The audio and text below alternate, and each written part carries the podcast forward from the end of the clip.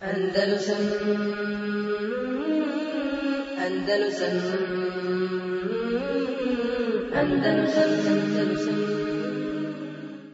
Dalje, sljedeća tema koja je bila vezana, a to je vezana, a to je monopol turističke agencija nad turistima i prava vozača.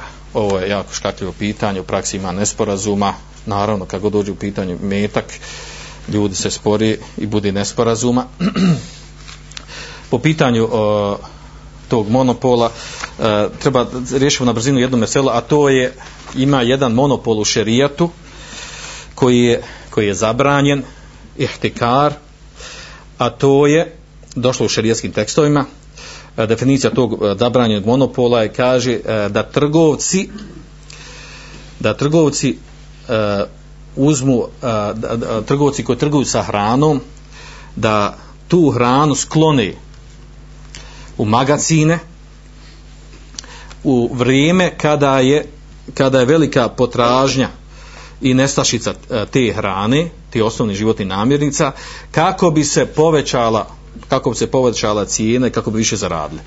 E, to je definicija tog zabranjenog monopola. On je došao u vjerodostojnom hadiskoj bilježi muslimu svom sahihu, da je poslanik sallallahu alejhi ve sellem rekao la yahtekiru illa khati'un, kaže ne, ne čini monopol osim onaj koji griješi koji pravi grešku, odnosno ne čini, znači zabranjen monopol zato što je to pogrešno, zato što je to grije, znači na osnovu hadisa učenjaca zaključili zabranu, čak neki učenjaka poput Ibn Hađara Hejtemija ubrao u velike grijehe zbog drugi, u drugim hadisima o kojim je došlo, iako u njima određen ima slabosti, kod imama Ahmeda u njegovom musnedu kaže meni htekere ta'amen erbeine lejdeten, kad berije mine Allahi wa berije, berije Allahu ta'ala minhu kaže onaj ko čini monopol uh, uh, hrane 40 noći kaže Allah Đelesanu se od njega odriče uh, on se odrekao da Allah Đelesanu se njega odriče.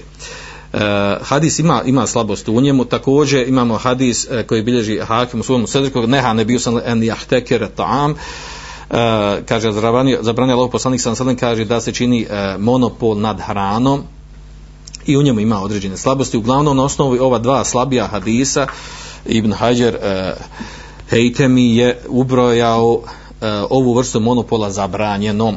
Uh, kako se ovdje vrsti monopola radi? Radi se o tome, ona ima svoje šartove. Prvi, da bi, da bi ova, ova vrsta monopola bila znači ona zabranjena, treba ispuniti, priliku ženjaci spominuli neka četiri šarta, neki ženjaci spominju tri, neka četiri. Prvi je šart da ono na čime se vrši monopol po većinu čaka da to bude hrana. Znači osnovne životne namirnice.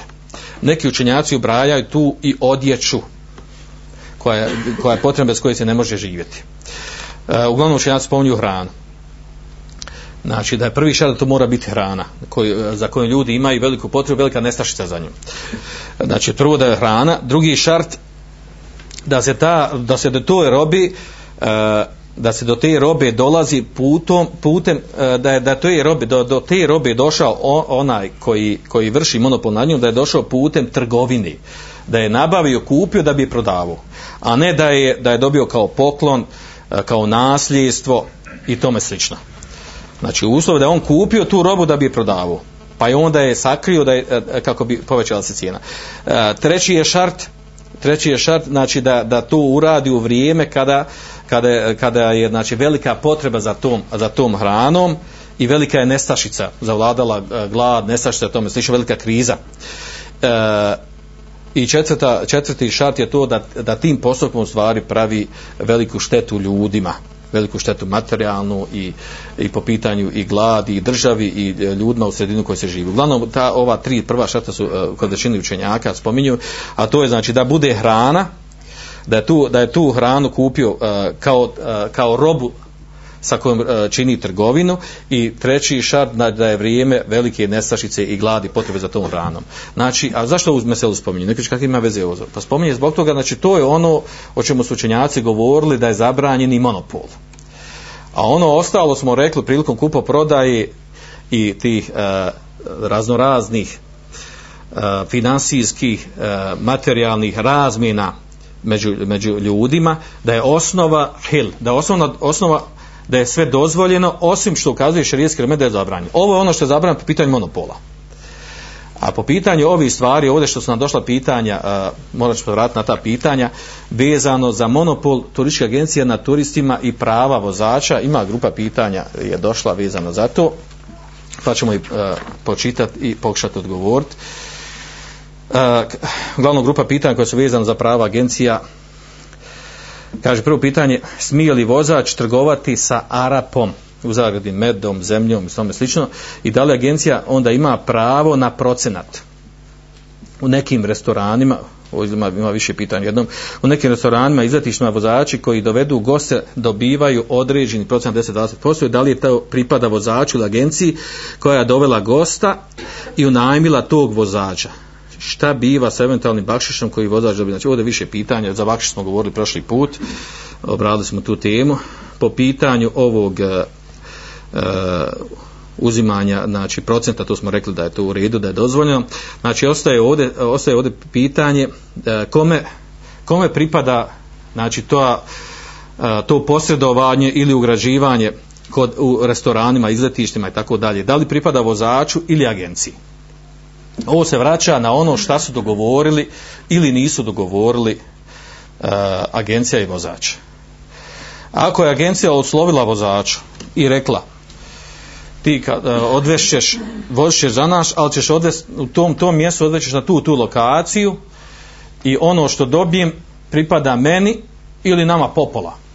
Svijedno kako, kako, kako to izdefinišu i pristane vozač na to. Ili pristane vozač na to da će voziti pod uslovom da odveze na to mjesto i zarada što ide od posredovanja ili ugrađivanja u restoranu, izletištu i tome slično, da ide agenciji i vozač pristane na to el muslimun ala šrutim eh, muslimani su obavezni da zadrži svoj šartov, znači obavezan je vozač da ispoštuje ugovor svejedno usmeni ili pismeni ako je pristao na njeg.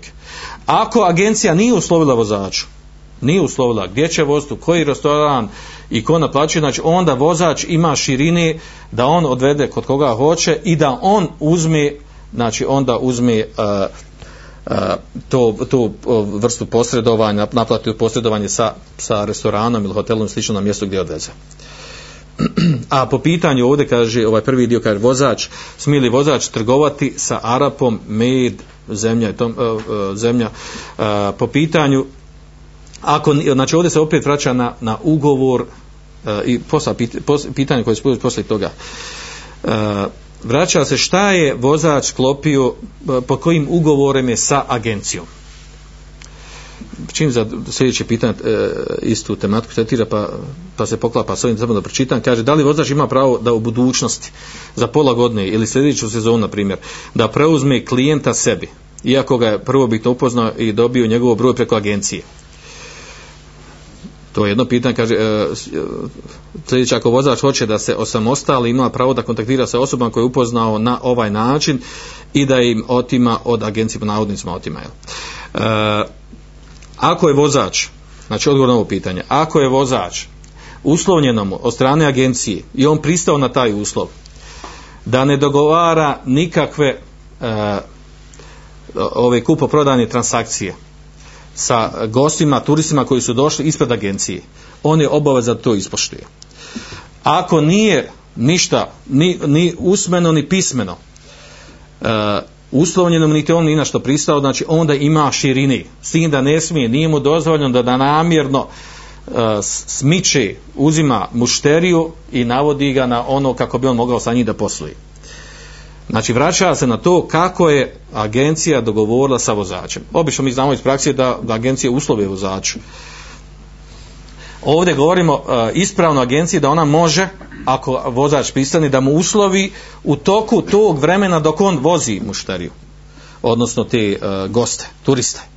Nakon što istekne taj ugovor vožnji, od strane znači vozača sa, sa agencijom i turista koji je došao i prođe, znači turista dolazi ponovo u drugoj sezoni, nakon mjeseci, dva dana ili više ili tako dalje, znači nema smetnje, ne možemo ustovljavati agencija da kaže da je kao što je bilo da se ovo su praksi da agencija kaže to je naš gost i ti nemaš pravo ni poslije ovoga, kad završi ova se- sezona ili ovo ljeto ili ova zima, ako on ponovo dođe, ti nemaš pravo sa njim da, da poslujiš, da, da znaš jesi ga preko nas upoznao. On je naš gost i mi imamo pravo na njih. Tako nešto da, da agencija uslovljava, ona nema pravo, jer, ne, jer i onaj gost, turista koji je došao, on ima pravo da bira, da bira preko koga će ponovo da dođe i s kim, s hoće da, da, da vrši uh, saradnju po pitanju ove kupoprodaje i drugih stvari. Znači, uh, ovdje da opet da ponovi, znači vozač, što, uh, što mu se uslovi prilikom obavljanja uh, vozačkog posla od tih nekih 5, 10, 15, 20 dana u toj sezoni, preko kojih, uh, preko kojih je doš, uh, došli ti turisti, obavezan da ispoštuje taj ugovor. Znači nije mu dozvoljeno da ga prekše ako pristane na to.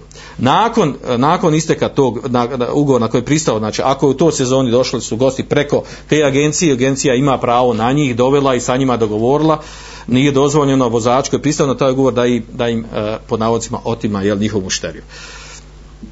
Uh, nadam se da je, da je dovoljan odgovor po pitanju ovog ovdje sve što je došlo ovih pitanja ima još treće ovdje kad neke agencije nameću ugovor koji a to je ovo što govorim koji je vozač koji su vozači odbavili potpisati ako radi za njih a tiče se sprečavanja ovog slučaja pod B ovo prijetno pitanje jel kao izimanje pro, procenta sebi i ograničavanje trgovine sa klijentom kao ekskluzivno pravo agencije koliko je šerijski ispravno uh, šta ako se takav ugovor potpiše znači vraća se na ugovor. Ako ga vozač potpiše, pristane na to obavezan je da ispoštuje taj ugovor.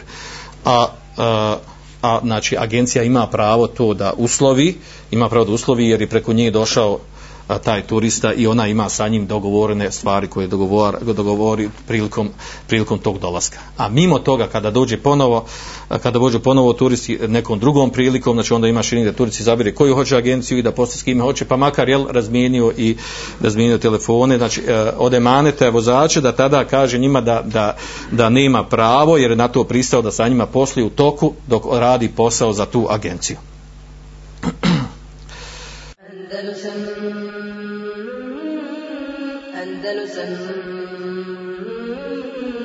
Andalusam Andalusam Andalusam